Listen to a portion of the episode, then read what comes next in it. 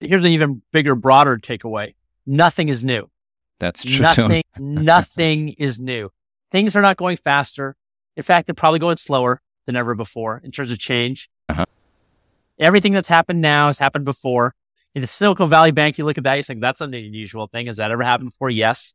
Happened Uh-huh. in the 1830s. Almost the exact same thing. Everything that has happened today, you can look back in history and find precedent for it. And that Mhm. matters. Guy named Mark Lynch. So Mark Lynch and a guy named Nick Adams built Wellington Management up from like 80 million in, in capital in, in assets under management to I don't know something like 600 billion. Mark re- retired in 2019.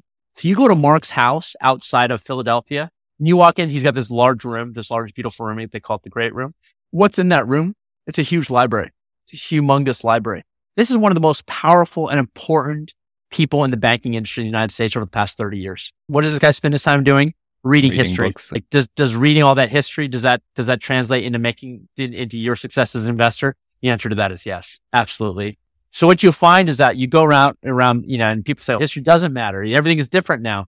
These are clowns. People who say that don't know what they're talking about. The, the fact of the matter is, the more history you know, the, the the better you're able to respond to these things that happen in the market because nothing is new. Well, I think the one thing in common that the past has with today, and I think Ben Graham, the famous value investor, said that everything changes, but it's the humans that are running the show. And I'm paraphrasing what he said, but basically that's the idea. It was humans causing the panic back in the 1800s, and it's humans causing the panic today. And it will be humans that will cause the next panic in the next 50 years or 100 years.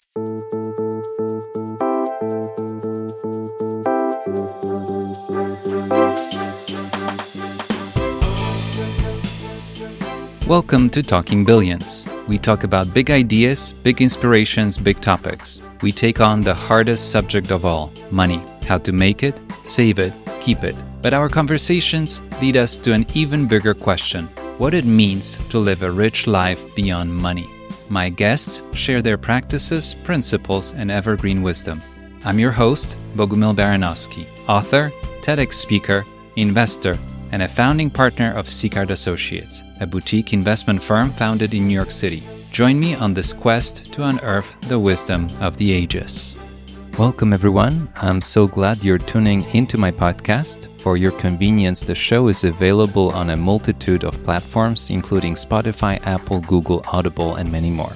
If you want to keep up with all new episodes, and there's so many more in the queue, make sure you subscribe and please do share it with friends and family. Review it and rate it if you can. Every little gesture matters, and I thank you for it. If you'd like to know more about me, or if you're interested in getting in touch, simply Google my name and it will lead you straight to my website. There's a contact form there, or check notes to this episode for links. I love hearing how you listen to my podcast on your walks, hikes, alone times, drives, trips, and more. I trust that my guests and I are a wonderful company on those adventures. I also enjoy reading how some of you are rehearsing and answering some questions that I ask my guests. I love hearing that. If you're new to the show, please scroll down and check out all the amazing guests I've had over the last few months. If you are serious about investing, money wisdom, wealth, and living a better life, you'll find plenty of episodes with some incredible ideas. For those who enjoy reading thoughtful pieces, I regularly write articles on Substack, which I'm sure you'd find insightful. Find me there and follow me as well. Finally, I'd like to mention my latest book, Crisis Investing. It's a collection of 100 essays that I penned for our clients during the tumultuous times of the global COVID pandemic. These essays are both timely and timeless, providing a unique perspective on navigating through crises. They were never meant to be published, but here they are available to you. Please find the book on Amazon. The book has already received considerable recognition and much love, ranking among the top releases on Amazon in its initial weeks. Thank you for your support and for being a part of my listener community. Now, without further ado, let's dive into today's episode. My guest today is John Maxfield. He studies and writes about banking. He spent two decades studying America's best banks, the history of banking, and interviewing bank leaders. He writes a newsletter about banks that has been called the best newsletter on banks. I personally know seasoned stock investors who told me they choose to never invest in banks because they don't understand them. We can avoid banks in our lives though. We don't all have to be equity investors in banks, but most, if not all of us, have deposits with banks. There's a lot to learn and to understand about banks, and in the next hour, John is going to make this difficult topic a lot more relatable. John is a great student of history and comes from a family with a multi generational history with bank ownership. I myself am a very passionate student of history, and I'm an investment advisor to families with multi generational fortunes. I was delighted to have John on the show. We talk about his upbringing. John shares the history of US banking seen through various eras. He tells us about the counterintuitive truths about banking. We talk about the origins of banking crisis we also touch on the silly valley panic of 2023, as John likes to call it. John shares commandments for the banking industry and his own personal definition of success. Please help me welcome John Maxfield. Well, hello, John. Nice to see you. How are you? I'm doing great. It's a pleasure to be here. Well, you know, I'm a big fan of your writing. You write about banks, and I think these are some really difficult concepts, and you have a gift and a way to explain things that are really hard to follow, even for industry experts, in a way that's very easy to digest. So I thought we can sit down and talk about banks, both from a perspective of equity investors. We manage money for families at Sicart Associates, but also as depositors. We all have money with all kinds of banks, and we've experienced some shocks in the system and bank runs. And as I mentioned to you, I even had some phone calls I got one of the weekends when the banks were failing about the safety of people's deposits at the banks that end up failing. So it's been a stressful time for anybody that has any exposure to banks, and we all do one way or the other. So that's the big topic for today. But before we talk about banks, I want to talk about you, John. I'm curious about your childhood upbringing, and I like to hear my guests share with me those early stories, if you indulge me, and how you think that time influenced your relationship with money and led you to a path of you know, a bank analyst. I'm very curious to hear more. Yeah, so it's actually this is it's a it's a perfect time for for this because I'm feeling a little nostalgic because my father just passed away, and so a lot of a lot of what I do is a function of kind of what I learned from my father, and his business, and all that kind of stuff, and his investing and stuff. And so, grew up in a small town in Wyoming, Torrington, Wyoming about 4,500 people. My grandfather had a sale barn there for cattle. It was the largest sale barn for cattle west of Kansas City. My father was, if you would talk to kind of the people that he worked with, he was considered somewhat of a savant in the cattle market. He went to law school, graduated top of his class in law school, was going to get an LLM at NYU, which LLM is a graduate law degree. But opportunity came up to buy a portfolio of businesses he had made a bunch of money trading options in, in college and law school and, and buying and selling real estate in college and law school. So he was sitting on a bunch of cash. So he bought this portfolio of business and this businesses. And instead of going to get his LLM at NYU, uh, he just went ahead and, and, and kind of owned those businesses in, in his hometown of Torrington, Wyoming. He then made a bunch of money trading cattle for his dad's sale barn. He then started his own business, which was a cattle feeding business.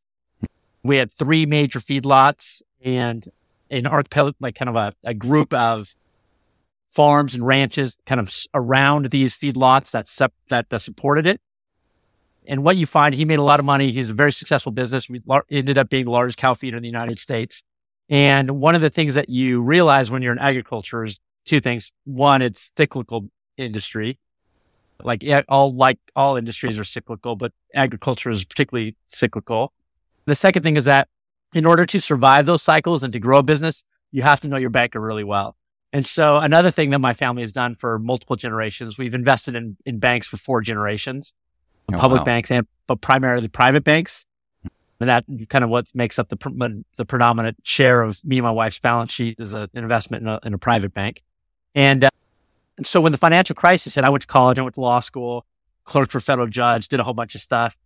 Eventually, the financial crisis hit. I realized that I didn't have a good understanding of, of what caused banks to fail or really even the banking business model.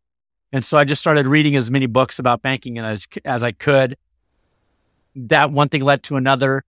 I got a job writing about banks. Then I was the editor in chief of a Banking Magazine. And now I do kind of a, I have a portfolio of activities that I do on my own that are related to banking. But it really is kind of to your point. It's about demystifying what is otherwise a, a really complicated subject for a lot of people. Well, I'm sorry to hear about your father, and it sounds like he had been a, an incredible influence on your life and, and shaped you in many ways. So thank you for joining me today. I know it's it's a special time, but I appreciate it. So talking more about banks, you have this series of articles that you called Magnum Opus on banking, and you share a quote. I'll share a quote from it with you. By the end of the series, you will know more about banking than 95% of people who work in the industry. And I think it's true. So you talk about the, the four eras of US banking and how banking is a lot like other businesses, but it's not. There are some peculiarities about this business. Can you walk us through the history of banking in the United States and then why is it a different business than other businesses that we might be familiar with analyzing as analysts? Okay, so so those are two different. Those are two kind of big, loaded questions. If I don't get to that yeah. second one, just remind we'll me, back. and I'll, get, I'll I'll come back to it. Okay, so let's talk about the history of banking. So, so you whenever you want to kind of dominate or kind of like master subject matter, there are multiple mm-hmm. verticals that you have to understand. And one of those verticals in any subject matter is a history. Now, a lot of people think that I'm a historian. I'm actually not a historian. I've just spent two years really focused on that vertical because there's so much there. It just, it just takes a long time to, to kind of grasp that. And so when you think about history in, in a subject matter, the the only way, particularly one as as long and rich as banking, the only way that you can really grasp kind of this the subject matter overall is to break it down into eras, and that's called mm-hmm. it's it's it's a process that historians call periodization.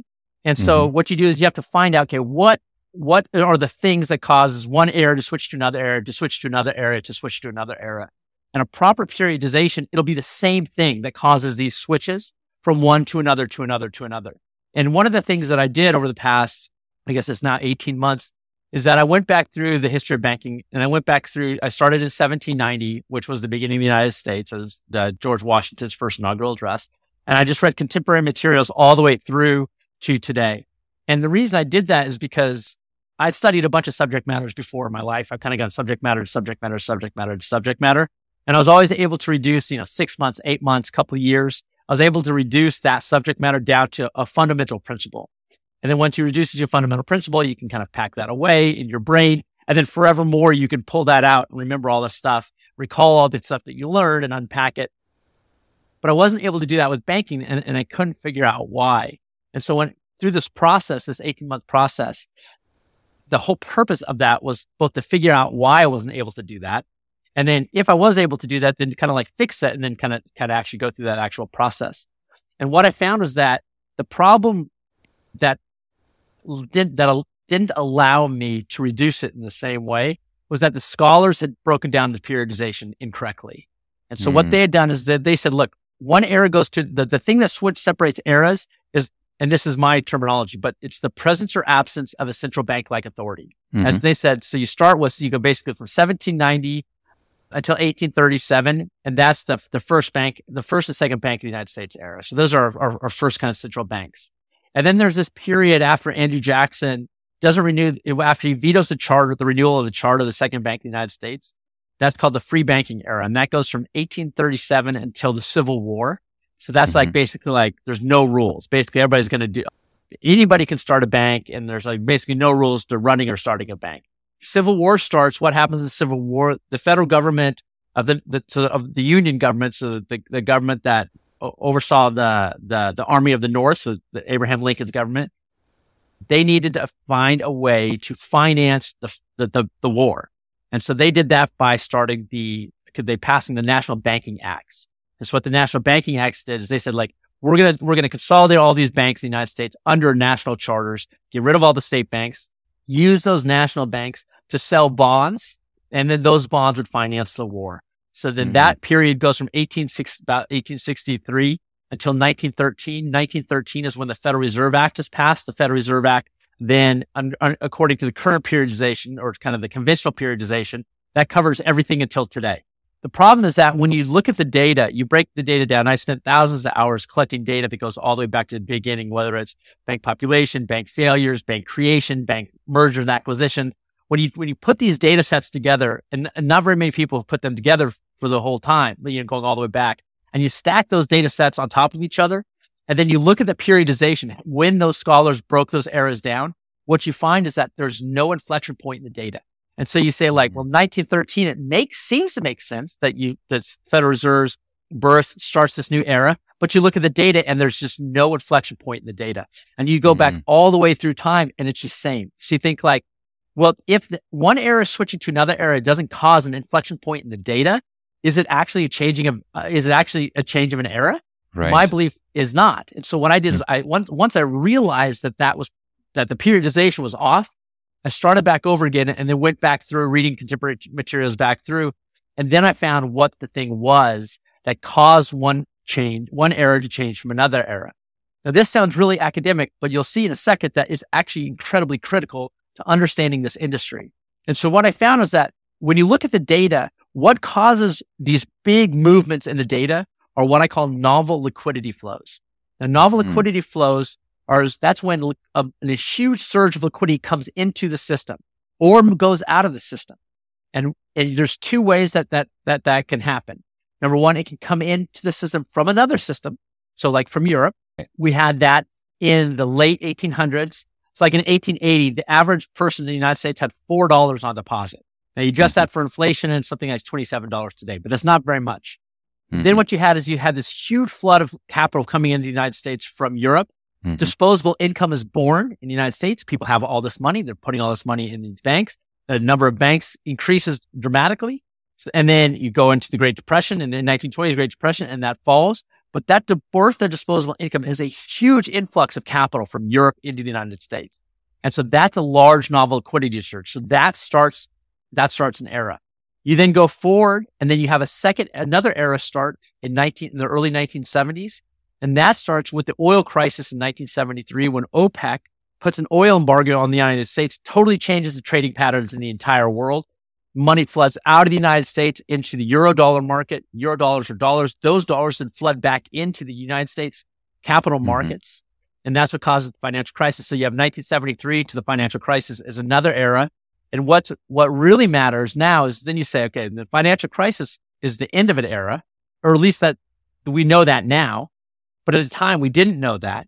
So the question was, was after the financial crisis, you're looking 2010, 2011, you're saying, are we still in a former era or are we in a new era or are we in some sort of purgatory where we're between eras? And we're, it's kind of like, we don't really know or mm-hmm. TBD, right? But then when the coronavirus crisis hits, what happens? we have a huge flood of liquidity in the system. And it comes through the second way that liquidity can come into the system. And that is like up through the ground like a geyser. And that's mm-hmm. from money, money creation from the Federal Reserve. And that's what happened. We had this huge flood, flood of liquidity into the system from both fiscal policy and monetary policy.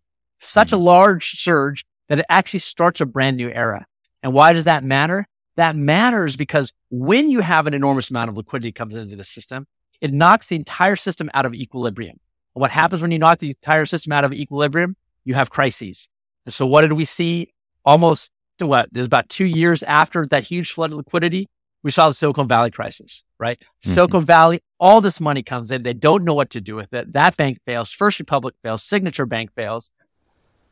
And so you have all these banks fail. So like that crisis was a function of this novel liquidity surge. And that is a function of trying to move back into equilibrium where the amount of money in the system is relatively equal to the actual demand for money that is in the system. And so, and so that's why that matters. But so if you break it all down, you can just basically think about the whole history of banking like this. You can break down to five piles of money.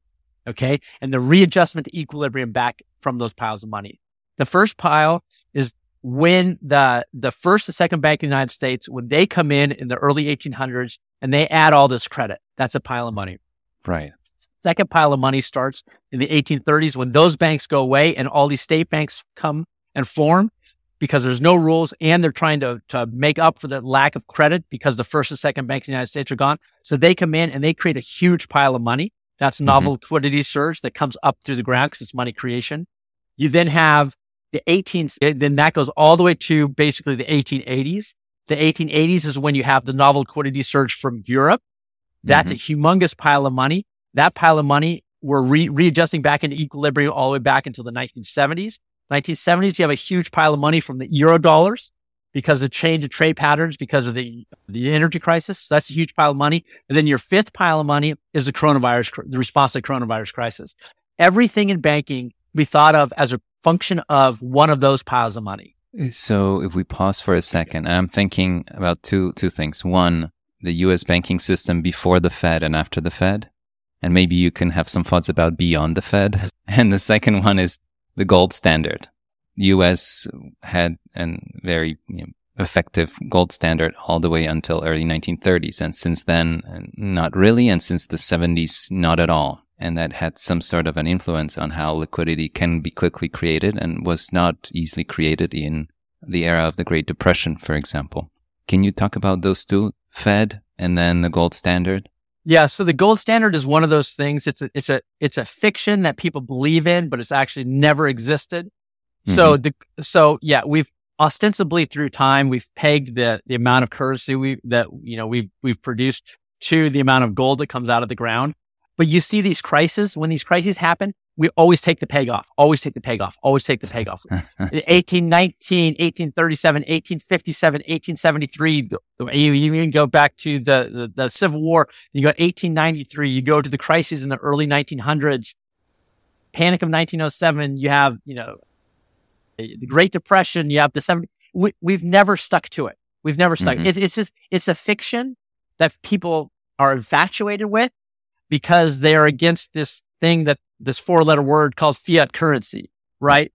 And so whether you agree with the gold standard or don't agree with the gold standard, the fact of the matter is it's never worked. It's just, mm-hmm. it has never, ever, ever worked. And if in those periods of time when we were stuck, when we were on the gold standard, when you abided by the gold standard, and then we had a crisis that caused us to go off the gold standard, but if you didn't go off the gold standard, I mean, it would, it would push the economy into such a deep depression now, like mm-hmm. you have to ask yourself, like, is it worth being in a, in horrible, horrible depression where people are literally starving to death just mm-hmm. to maintain some sort of like intellectual consistency with this, just this, this idea that has never worked?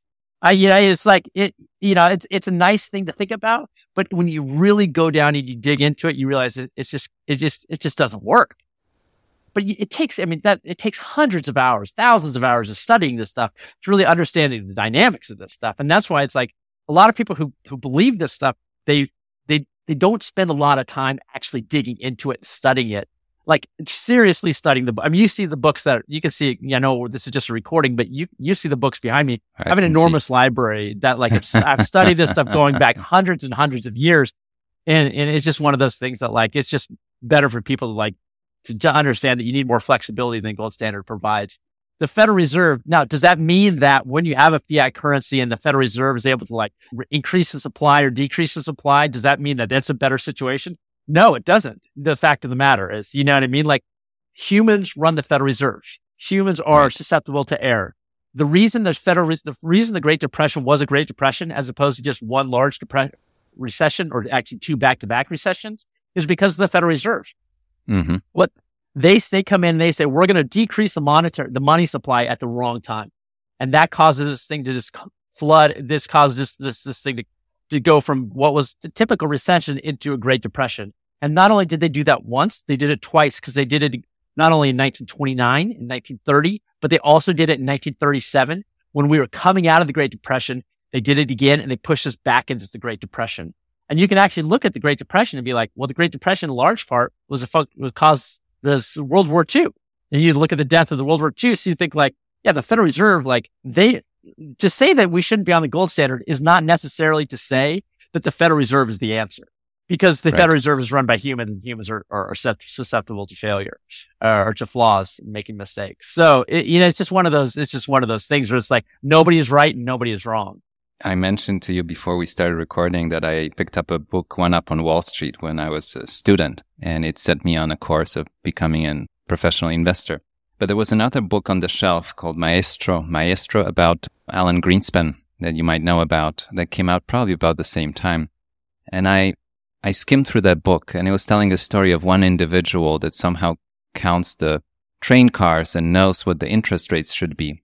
And I grew up in, in Poland and the first decade of my life was a centrally planned economy under communist rule. And we had central planners, individuals that somehow knew what kind of shoe you should wear and how many nails should be produced. And the whole system completely failed in an embarrassing way, as you can imagine.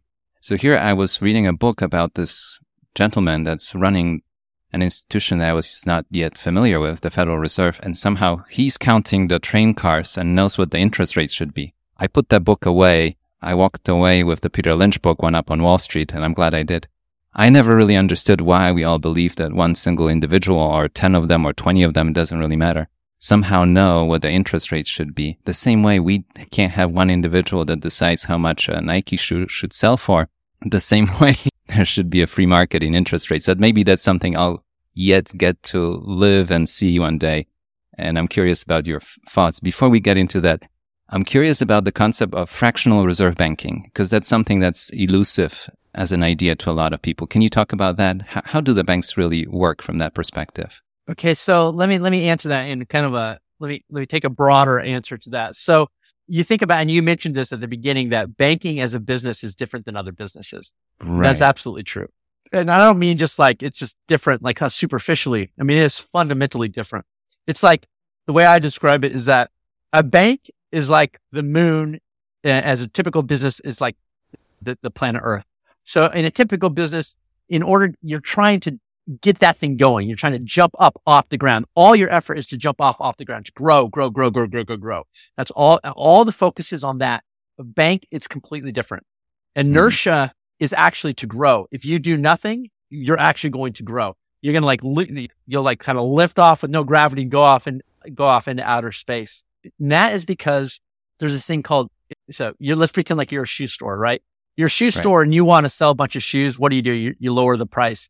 But even if you lower the price like 10 cents per shoe, you're still limited to how many shoes you can sell. And that's simply because like, look, like even if you have a big house, there's a limit to how many shoe boxes you can fit in that house. There's just, mm-hmm. there's just physical, physical limit. Mm-hmm. Money, it's not the same thing. You lower the interest rate on a loan, you ease up the terms enough on a loan. There's literally an infinite amount of demand for that. So you say like, oh, John, like you want to get a loan? Like we'll, we'll lend you on non on a non-recourse basis. So you don't actually, so you aren't actually personally liable for this money. Well, on a non-recourse basis, money at 0.01% interest rate for as long as you want. How much do you want and how long do you want it? You say, well, like, I will literally take an infinite amount of money and I'll take it for an infinite amount of time. Uh-huh. Because like, why wouldn't you do that? I mean, now, now you you talked about generational wealth and that's those clients that, that you serve. Like, there you go. Yeah. Now to have generational wealth forevermore. Right just by getting a loan at that rate, right? Well, like, so what that means is that it is incumbent upon the people who run the banks to throttle their own growth. Whereas everybody else running a typical business, it's incumbent upon them not to throttle their growth, but to actually accelerate their growth. Right. Mm-hmm. And so that, that, that has a very important, that like knowing, understanding that is very important for understanding banking. And so then you think, okay, well, you have that dynamic, but then you have these other peculiar dynamics of banking. One of them is the amount of leverage that banks use. So your typical business will use like they'll leverage up their balance sheet maybe two times, maybe one and a half times, maybe three times. Well, your typical bank will leverage up its balance sheet by 10 times. So they'll borrow $10 for every $1 worth of capital. That is an mm-hmm. enormous amount of leverage. That leaves very, very little margin for error. Because if that the value of your assets decreases by 10%, just 10%, which happens all the time in the cycles that we experience, you're totally wiped out. You're totally insolvent, right? Well, and it's not, but you know, so you look at that and you're like, well, that's, that, that makes it really fragile. But then you take into, into, into account fractional reserve banking. And then you mm-hmm. realize how fragile it totally, it truly is.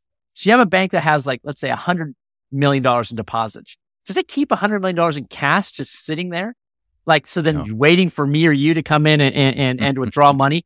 No, it takes, it'll take 90 million of that right? And make a loan from it, make loans from it, right? So that means that it's sitting on 10, only $10 million in cash, right? And so you have $10 million in cash and you have $100 million in deposits. So as soon as people say hear that this bank's in trouble, they're going to rush to try to get that 10 million, right? That, that is available for them.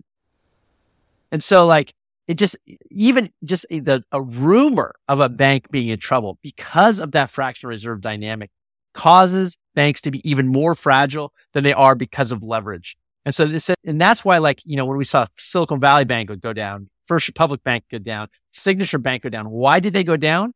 Well, they went down because there were people who were concerned about it. But when they were concerned about it, they rushed to get their money out. So they pulled $102 billion out of First Republic. They pulled, I can't remember, I, I don't know, I don't, I don't remember, $70 billion or whatever it was out of Silicon Valley. And when that money comes out, it causes a bank to go, it's called liquidity insolvent. So it basically turns the bank upside down. So let's let's talk about that. You call it the, the silly valley panic of 2023. What happened? So you had uh, okay. So now we can connect to to the things that we are talking about. So we had the novel liquidity surge as a result of the coronavirus crisis, right? Right. So the government shuts down. Everything shuts down in March 2020.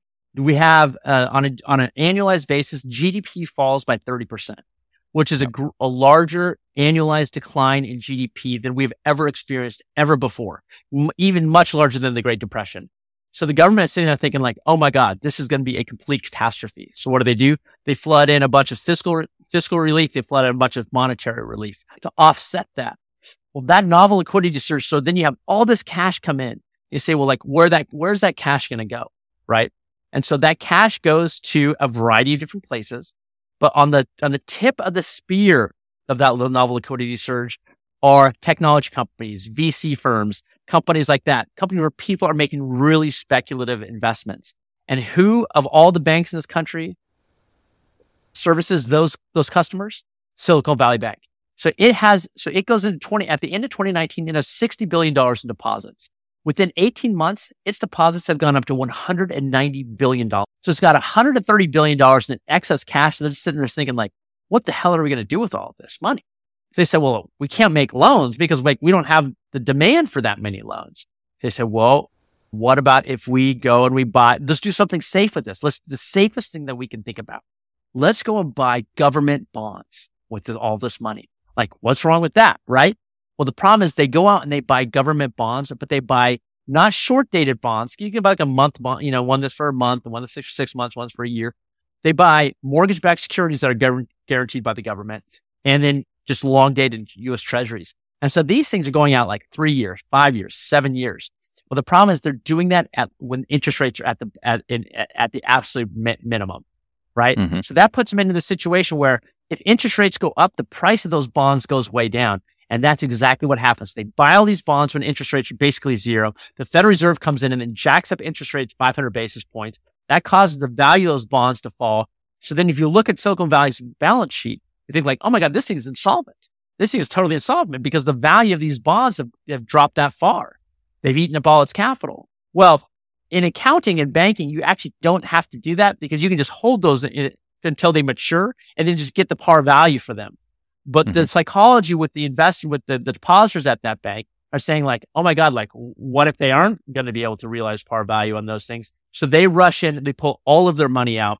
That causes, that causes Silicon Valley Bank to fail. Signature Bank experiences the same thing. First Republic Bank experiences the same thing after that. So these are people looking at the balance sheets of these, of these banks. They're saying, we don't care that bank, bank accounting laws or bank accounting rules allow you to hold these till maturity and then realize 100% on the, you know, 100% on the dollar for these things. We don't care about that. Like we're worried the balance sheet right now looks like it's underwater. We're going to go get all our money out. They pull it all out and those things go, those things go broke. Why haven't we seen more banks fail the same way? I'm guessing that they're not the only ones that are caught in this position. They are not the only ones that are caught like that. But they were, but no other really, a Silicon Valley Bank is, is, is that to, to understand everything that happened, is Silicon Valley Bank is the most important. Mm-hmm. And Silicon Valley Bank, while other banks saw a surge in deposits, they saw like their deposits go up 20% or 30%. No other banks saw their deposits increase by that amount. So no other banks had so much to invest in these long dated bonds. And so these, yes, all the other banks uh, on, on a continuum, all, you know, all the other banks did have this issue, but it was like they had 2% of the issue, whereas Silicon Valley Bank had 95% of the issue. So it was just the most exposed. And then First Republic fell because there's a lot of similarities between the two banks, the two customer bases. Signature Bank fell because it had exposure to cryptocurrency. Cryptocurrency was one of the other areas where all this, this liquidity surged into. And, and quite frankly, Signature Bank just hasn't been a, a well-run bank for a long time. And even more importantly, they had horrible, horrible relationships with the regulators and regulators are the ones who make the decisions on whether a bank fails or not. So those, those, that's the reason that those three banks failed. The reason that others didn't fail after that was because the Federal, because the FDIC and the Federal Reserve kind of the response to all this came in and basically said like, look, like you, you don't have to worry about other banks and, and uninsured deposits. Like we'll back those up. So I like that you you separate the two sides, the surge deposits and then how that money was invested, the long dated, even if it's government paper, when the interest rates go from zero to five in a matter of months, it's hard to be smart unless you're only in very, very short term paper.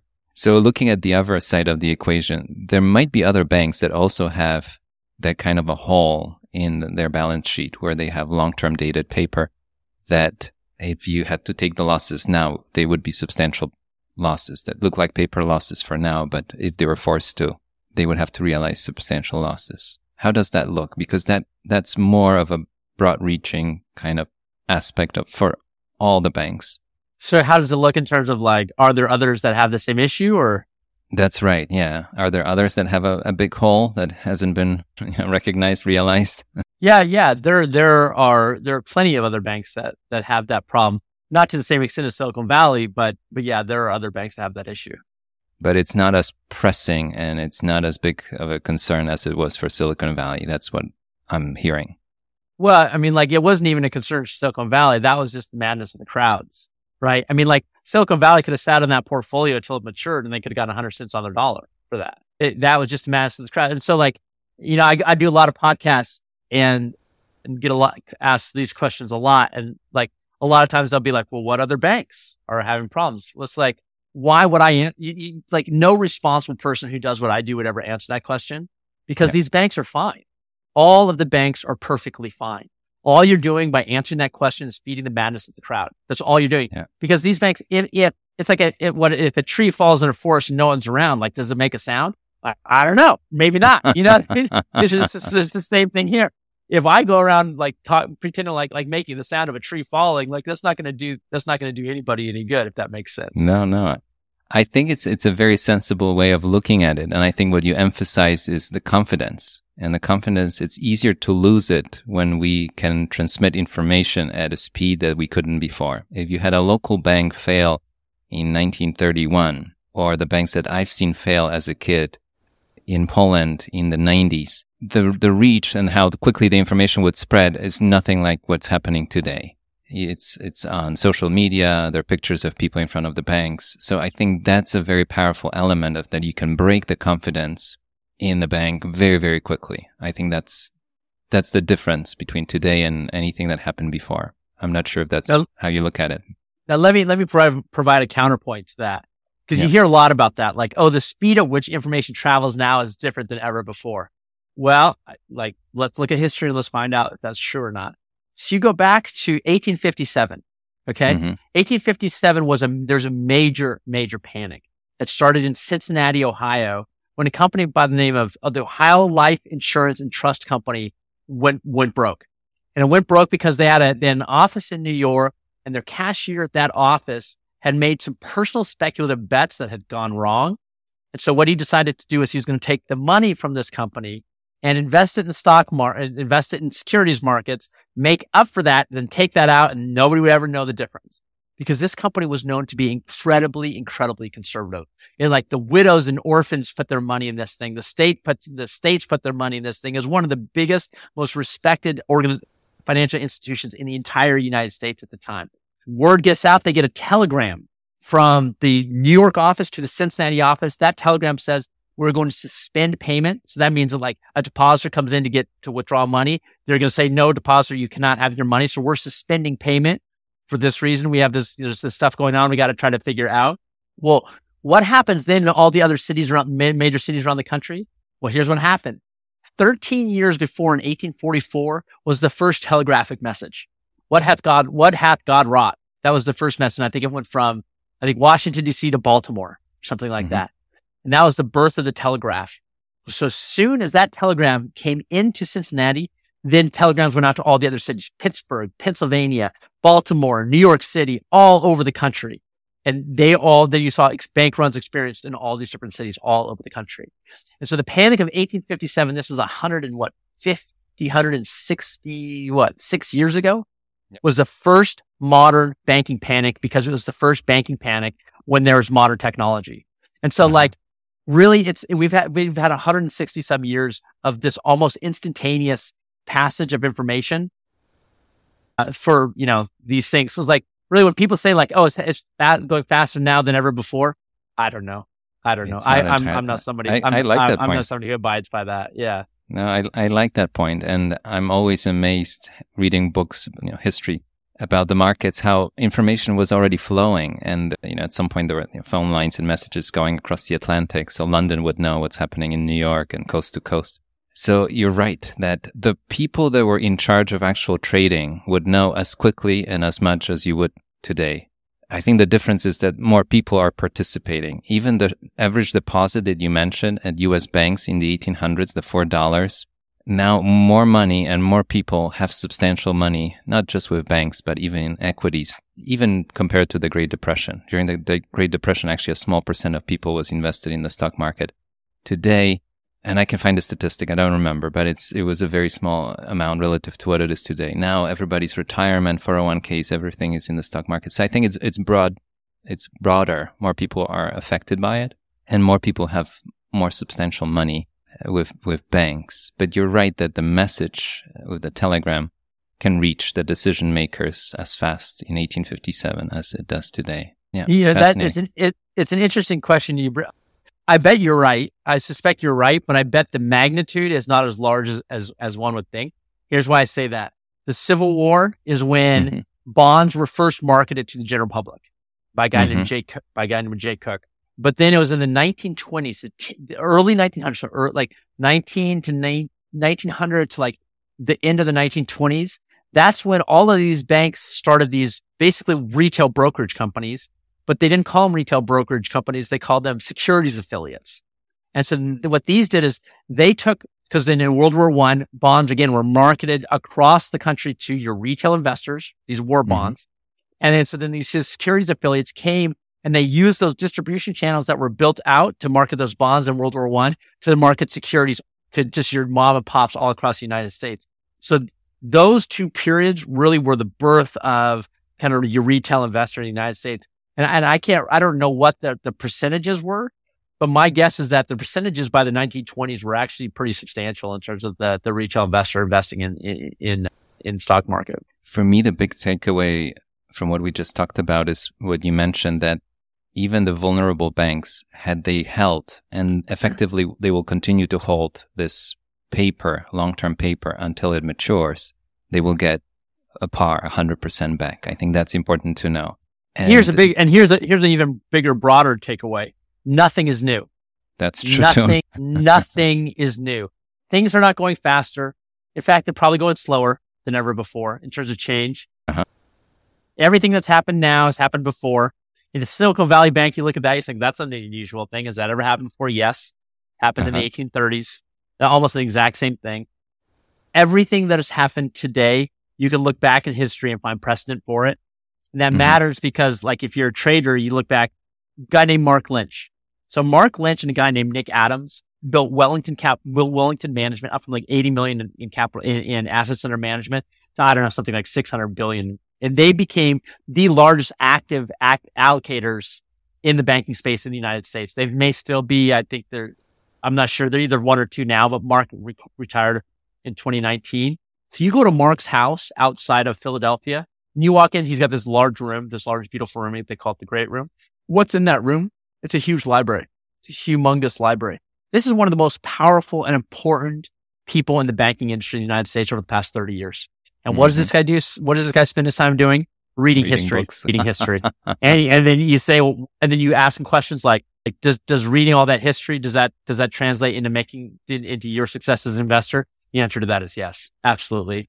So what you'll find is that you go around, around, you know, and people say, well, why do you read so much history? Why does history matter? History doesn't matter. Everything is different now.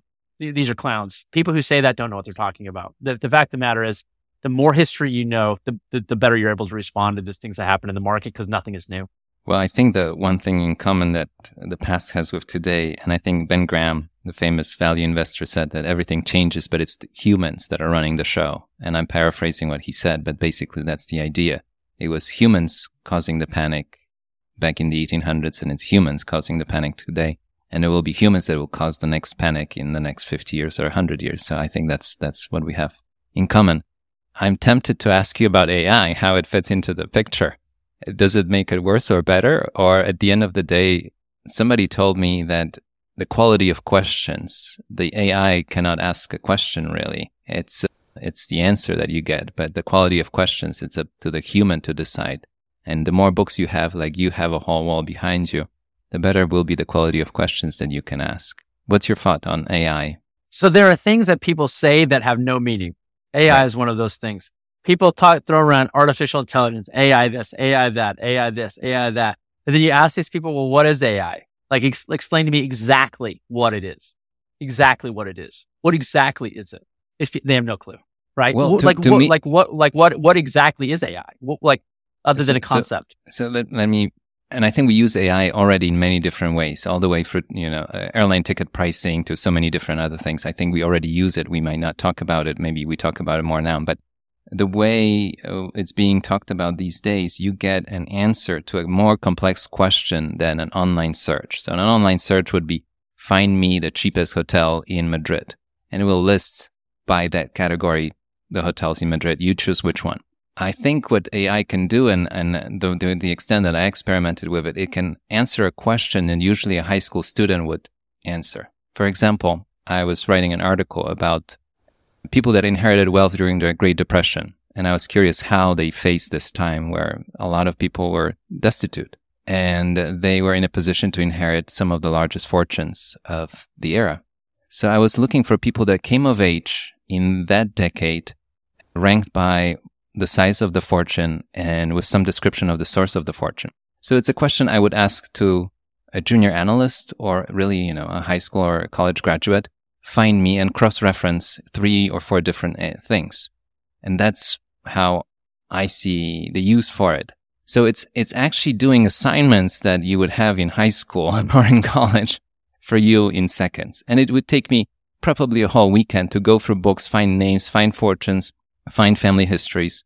But this produces the answer within seconds, right? So I think the challenges and on so many levels, for example, how the education these days and my education was offered to me, memorize dates, names and places. A lot of it are, are if it was biology terms and notions and so on and so on. Once you have access to something that can give you that, then a higher level of thinking goes in. Why in the world did you ask that question? Why are you curious about people that came of age, inherited largest fortunes during the Great Depression? I'm curious, what have they done how they operated, how much they lost. I'm curious about the lessons for the families that we work for these days, this time around. What can we learn from this period, right? So I can explain why I'm asking the question, but I think it goes back to what I mentioned earlier. The quality of the question. Like, why do you care to know? Just the fact that I will give you the name of all Napoleon's generals, it doesn't mean I'm smart, you know? And I think well, let, me, let, let me, yeah, let me, let me, let me, I, I think you're, I think you're exactly right. So so AI, the point about AI is that AI is not, not a new thing. It is, it is, it is an incremental change to how we just figured out information before. Let me give you a specific example. I went to law school between 2002 and 2005. Okay. Mm-hmm. This is right at the birth of LexisNexis, not, not long after the birth of LexisNexis and, this, and its competitor called Westlaw. What does right. LexisNexis do? LexisNexis is a precedent aggregator, takes all these cases that were in these books, puts mm-hmm. them online right? It makes it easier to search these cases, right? Mm-hmm. And so when I went to law school, used, we did a legal writing class. And in a legal writing class, what do you do? You spend your time in the library. You go and you learn how to find the cases in the actual books. You don't right. have to do that anymore. Now it's much faster. You just go to LexisNexis, right? Same thing with like Google, right? Like before you had to go around like, and even before, even before LexisNexis, even before, if you didn't have a law library, right? If you didn't have a mm-hmm. law library, then you had to like, go to all these different places to find all this different stuff. So law library aggregates it, then after then Nexus aggregates it, and then you just add some algorithms and things like that that just make it easier to pull data from all these different places and put it together, right? Mm-hmm. So you look at ChatGPT. Chat GPT is just like another another layer on top of that. Now, as opposed to just going, you saying, okay, LexisNexis, like what are the cases that I need to th- make this determination. You go Mhm. to ChatGPT and you say like, here's the legal question. What is the answer? Right. And it goes out and it kind of like adds that additional layer where it says like, okay, here are all the legal cases and here, here's what all the legal cases mean. Right. hmm So that, yeah, I mean, AI is like this thing that's very popular. People like to say these words because it makes them feel like fancy, right? And it makes mm-hmm. them think, think that they're like quote unquote thought leaders. But the fact of the matter is, it's just another, it's just an incremental change on what we've already been doing, right? And so like, yeah, will that make a difference? Yeah. Does LexisNexis make a difference? Yeah, LexisNexis makes a huge difference because like nobody's buying the actual physical books anymore, right? So those guys get, those middlemen get cut out. Like, does ChatGPT and other AI type of things, does that make a difference? Yes, it makes a difference, but it's like, we're not talking like machines aren't going to take over the planet Earth. You know what I mean? This is just an incremental change that's going to cut out some middlemen, make it a more efficient process to your point. You know, early in my career, I was looking into, and I've been in the business 18 years. So it's, it's, it's long enough to, I've seen a lot of change in how things are done. I remember my first visit to the New York Stock Exchange and there were still the last of floor traders with the paper tickets. And actually they gave me the paper ticket buy, sell, bought, sold that I put in a book somewhere. I don't remember which book. I'll find it one day. But I remember talking to one of the senior people I worked with, and I was proposing to test out some software that would give us access to financials. We could screen for things in, in a more powerful, quicker way than whatever they were using at that time. And he said, why would you need it? When I started, you know, three decades earlier, I had a pencil and a notepad. Um, can't you work with just that? And I said, I, I could, but I'm going to be much slower. I'll look at fewer stocks and somebody else at the other firm has the app or the software and they'll move quicker than me. So I think I see AI as a tool that can make us more efficient, better, and maybe spending time on something that adds more value than just memorizing the names of Napoleon's generals and stuff that can be But- looked up. The other thing I'll say is that AI is, it, it's a product of the quality of the information that goes into it. Right. Garbage in, Absolutely. garbage out. Mhm. garbage in, garbage out. Like you go and you, you can look up all sorts of stuff and get an answer that is not factually accurate.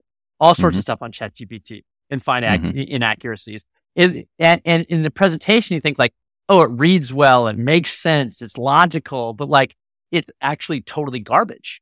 And so the question, like, if you're a trader, Mhm. if you are somebody who's serious at whatever academic discipline or, or whatever dis- business discipline, what matters is truth. The closer you can approximate the truth, that's what it is with trading. The closer you can approximate the truth than uh, somebody else, and the Mhm. faster you can approximate that truth, that's where the, all the money is. And that's Mhm. what it is in every, that's what it is in banking. That's what it is in retail. That's what it is in everything. The closer you can approximate the truth, the better you will do. Assuming you have the, the, the, the portfolio of other require, uh, of, of other qualities that, that, that, that demand success. And so, yes, in one respect, AI makes it easier to get closer to the truth. But in other respects, it actually masks, it actually makes it harder to get to the truth because it masks what the truth is.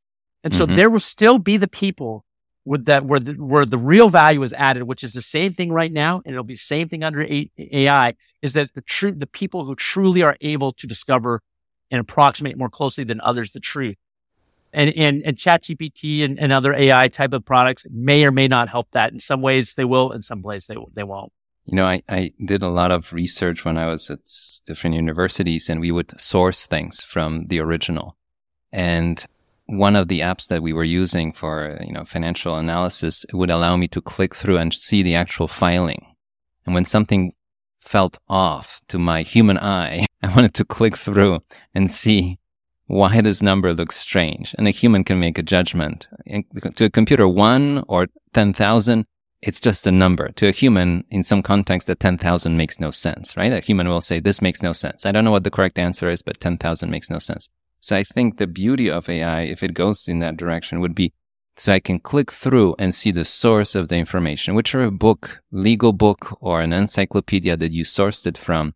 Show me the source so that I can see and not be wrong and say a silly thing about, uh, you know, Napoleon's battle or you know, a financial statement or the health of a particular bank.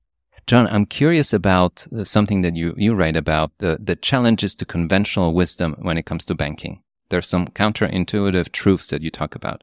Can we go over those real quick so that people have a better idea of how, how to look properly at this whole industry? Uh, yeah. So, I mean, there's, there's a variety of, there's, there's a number of these kind of counterintuitive truths, but let me start with one easy one and then I'll, I'll parlay that into something else that, that your, your comment about Napoleon kind of brought to mind.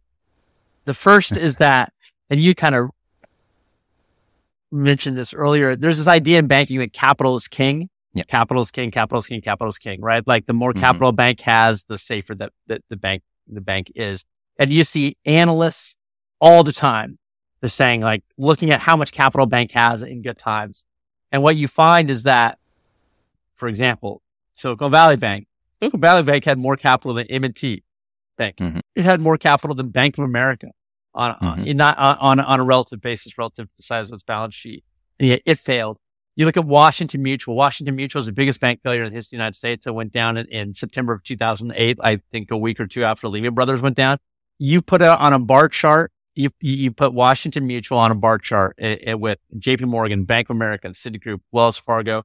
You say who had the most capital at that time? Well, Washington Mutual had the most capital at that time. The point being is that capital is not king. Capital, in fact, is what I refer to as a court jester. It's kind of off on the side, like dancing, doing ridiculous things, like distracting you from what really matters. And what really matters is confidence. And that mm-hmm. go- goes back to this idea of fractional reserve banking. Like mm-hmm. as soon as that confidence bubble pops, people are going to run and get their money. Doesn't matter how much capital you have. And you know, the flip side of that is that like if you're making bad loans, when you're leveraged 10 to one, it doesn't take very many bad loans to eat up all that capital. And you don't know if the loans are bad until the cycle, until the cycle corrects. And so mm-hmm. like you're sitting there, like you, you can say all you want about how much capital this bank has or that bank has, like, you know, like the, the not performing loan ratio this bank is reporting right now, this bank is reporting right now. You, you don't know the answer until shit hits the fan. And when shit hits the fan, the only thing that matters is confidence. And so confidence in banking is truly the thing that is king. So that's one of those kind of counterintuitive things that continues to prevail in the banking industry to today. Let me tell you even a more important thing that if, if, so if you're, if your customers are multi, you know, are people who have multi-generational wealth and what they're right. trying to do is they're trying to multiply that multi-generational wealth to increase the number of generations that have access to that wealth or to increase the, the amount of wealth that the next generation has. Well, what, what's the one thing you want to grab hold of that is your most powerful ally? It's the law of compounding returns, law of compounding returns.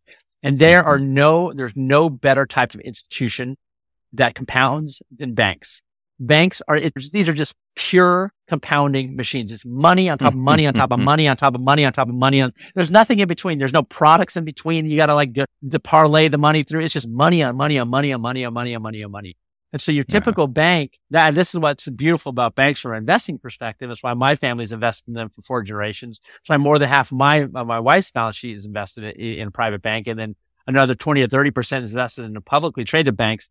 It's because your typical bank, you, you don't have to be Albert Einstein and you can earn 12% on your equity every damn year, every year. Bang, bang, bang, bang, bang, bang, bang, 12%, 12%, 12%. Good times, bad times, good times, bad times. If you're doing, but as long as you're not doing stupid stuff, well, you're compounding at 12% a year. That's pretty damn good. What's the S&P return on average? Like what, eight or 9% a year?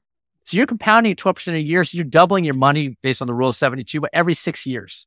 Okay. Mm-hmm. You're doubling your money every six years. That is really, really really good. Well, in order to do that, you, the people leading that thing, they have to make the right decisions.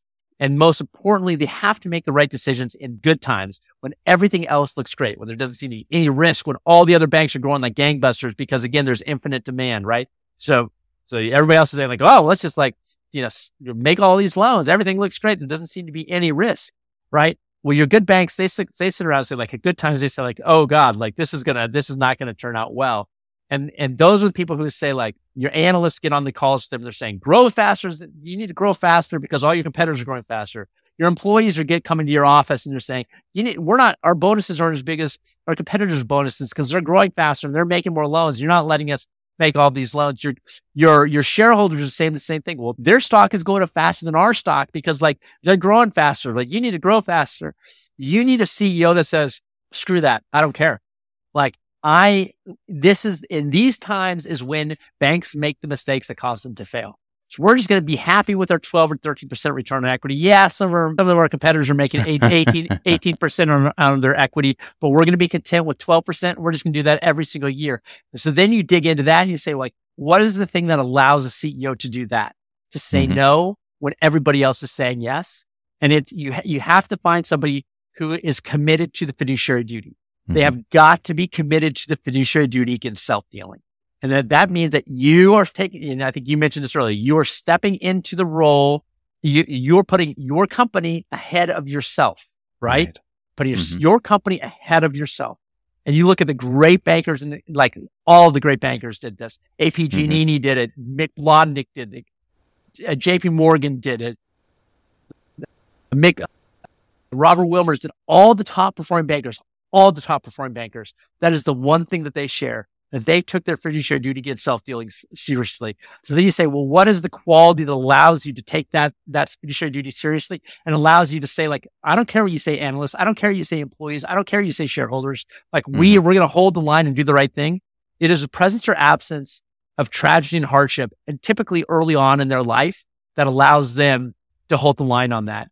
And so like you have all these analysts out there looking at building these models, these banks, look at the net interest margin, their efficiency ratio, all these things. Yeah, you have to understand all those things. But fundamentally, the thing that's going to drive your long-term returns at a bank is the ability of bankers to say no.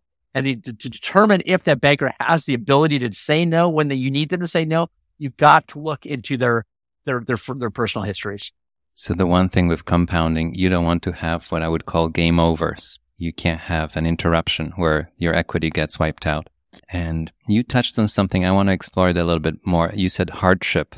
You're talking about the, the management or the founders or the people that are running the bank. Can you talk more about it? It, I think it reshapes their risk awareness for their lifetime. And I've seen it so many times with so many individuals I've met in the investment world and on many fronts.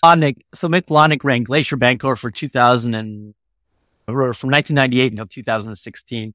Of, and there's a guy by the name of Robert Wilmers who ran M&T Bancorp from 1983 until he passed away in 2017.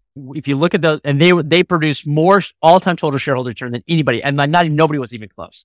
I mean, like Mhm. they're like, I hate, I like this analogy, but I hate this analogy. You'll see why because they're like the twin towers of banking Mhm. but they never came down. They they they were Mhm. that when you looked at the, the like southern the skyline of the southern Manhattan, as like that the southern tip of Manhattan, like when the when the twin towers are there, how they Mhm. stuck out that far. That was like Mhm. Mick Blodnick and, and Bob Wilmers.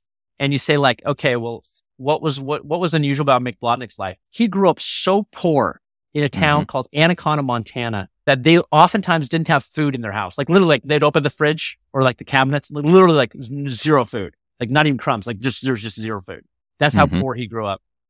Bob Wilmers, he grew up in, he comes from a family in Eastern Europe. An amazing story. I don't, we don't have time to get into it now, but like norm, a number of interesting dynamics of tragedies and hardships in, in, in their family, an Eastern European Jewish family from Belarus, from, from, from a trio of villages along the, I don't, how, how do you say, what's the name of that river? D-N-E-I-P-E-R. How do you say that river? Dnieper? So they grew up on, on three villages on that river. Okay Uh huh. and Mhm. and like, just this amazing story. Again, not time to go into it, but like you look at like what allowed them to make the right decisions. It was the fact that they went through these hardships and tragedies, and they're just they're like, well, we don't really care. You look at Brent Beardall at Washington Federal, one of the, so they rank seventh in terms of uh, among all banks, all publicly traded banks, by all time total shareholder returns. Mhm. What a Brent, what a Brent Beardall do when he was 15 years old? He had to carry his father's lifeless body to the car and then rush off to the hospital. His father never gained consciousness and died a week later. You look at Richard Davis. Richard Davis was the guy who ran U.S. Bank from 2006 until 2016 or 2000, yeah, 2016. Like Mhm. he was the guy, it was under Richard Davis. And because of decisions that he made, you could tie directly to Richard Davis that U.S. Bank Corp emerged from the financial crisis with the highest credit rating of every bank in the United States. Richard Davis, what happened, what happened to him early in life?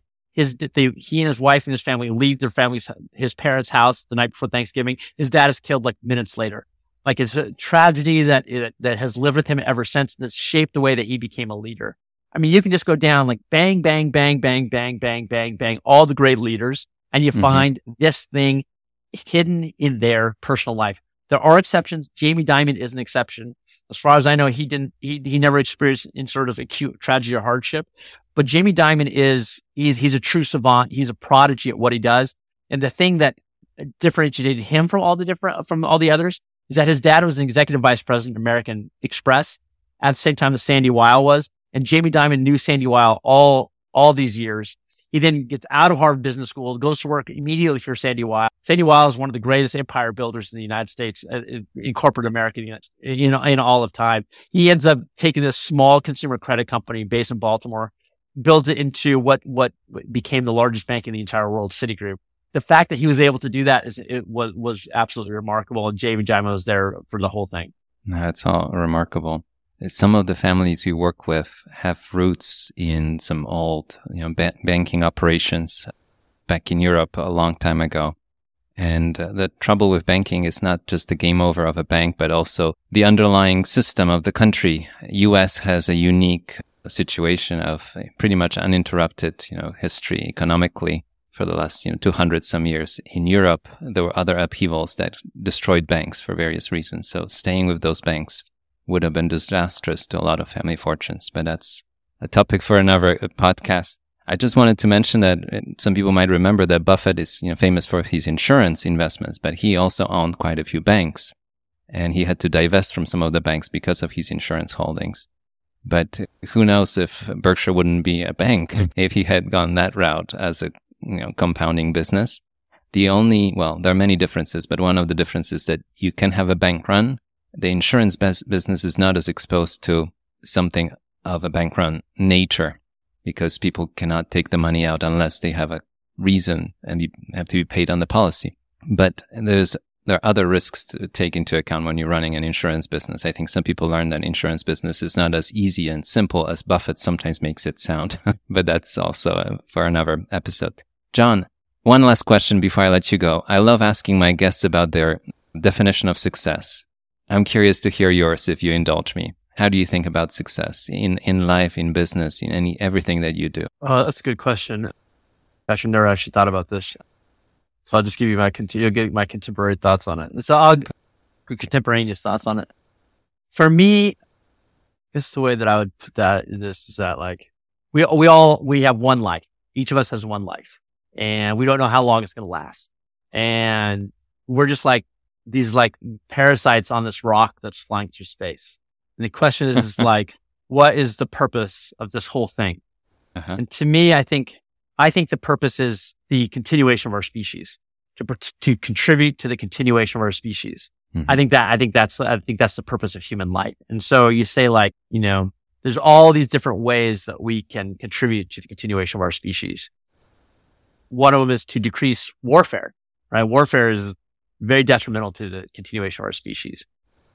One of them is to take care of this planet, mm-hmm. right? We don't know how long we have on this planet, but we know that eventually it could be millions of years. I don't, we don't know, maybe hundreds of thousands of years, maybe an, an android will hit it, like, and, you know, or a huge meteor will hit it. And then like, what will happen to us will happen to the dinosaurs. And so mm-hmm. maybe it's like doing what Elon Musk is doing and trying to like get us out to another planet where we can, there's, we have a kind of a safety base where we can go off if we have to go there. You know what I mean? But so in my case, the way I kind of fit into the whole equation is that like, I think leadership is, is, is a big part of, of the continuation, you know, maximizing the continuation of our species and being a good leader, doing ethical things, doing the right things for, for the other people, for the planet Earth for your business community. I think that kind of thing makes a huge difference in terms of, of, of, the continuation of our species. And so one of the things that I try to do is I go out and I find the absolute best leaders in one of the most important industries in, in, in, in the U.S. economy. And I get to know them. I get to know their friends. I get to know their family members. I get to know these people extremely, extremely well. And I set these people up as prototypes of how to live a life.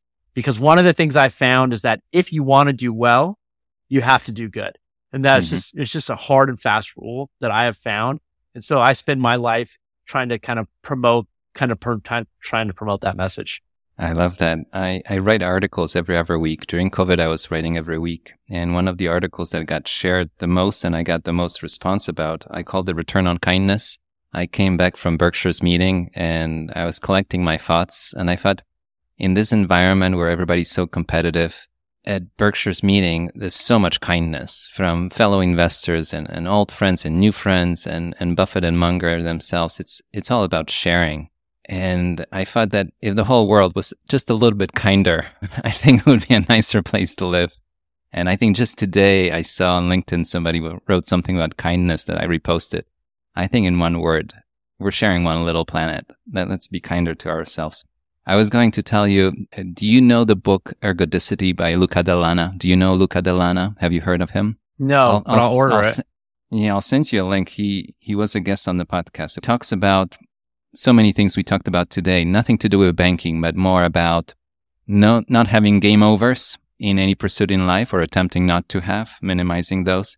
He has an interesting concept about maximizing or optimizing life where you would be happy with it if it lasted a day. You would be happy with it if you were here for 50 years. And I think even running businesses, there are certain decisions that make sense. If you just run this business for two years and you walk away with stock based comp and, and all, all the benefits, or if you're actually there for 50 years, right? Like what kind of decisions you would make.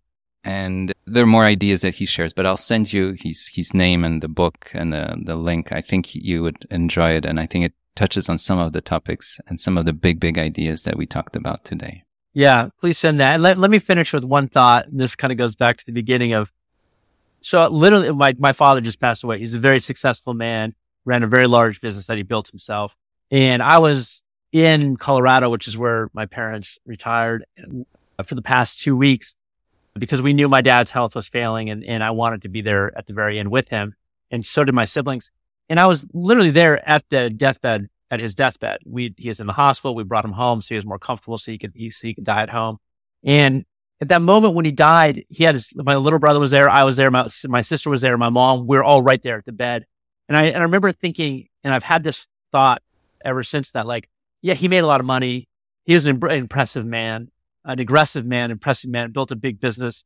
But when at that moment in life, and, and all of us, truth fact of the matter is we're all going to die.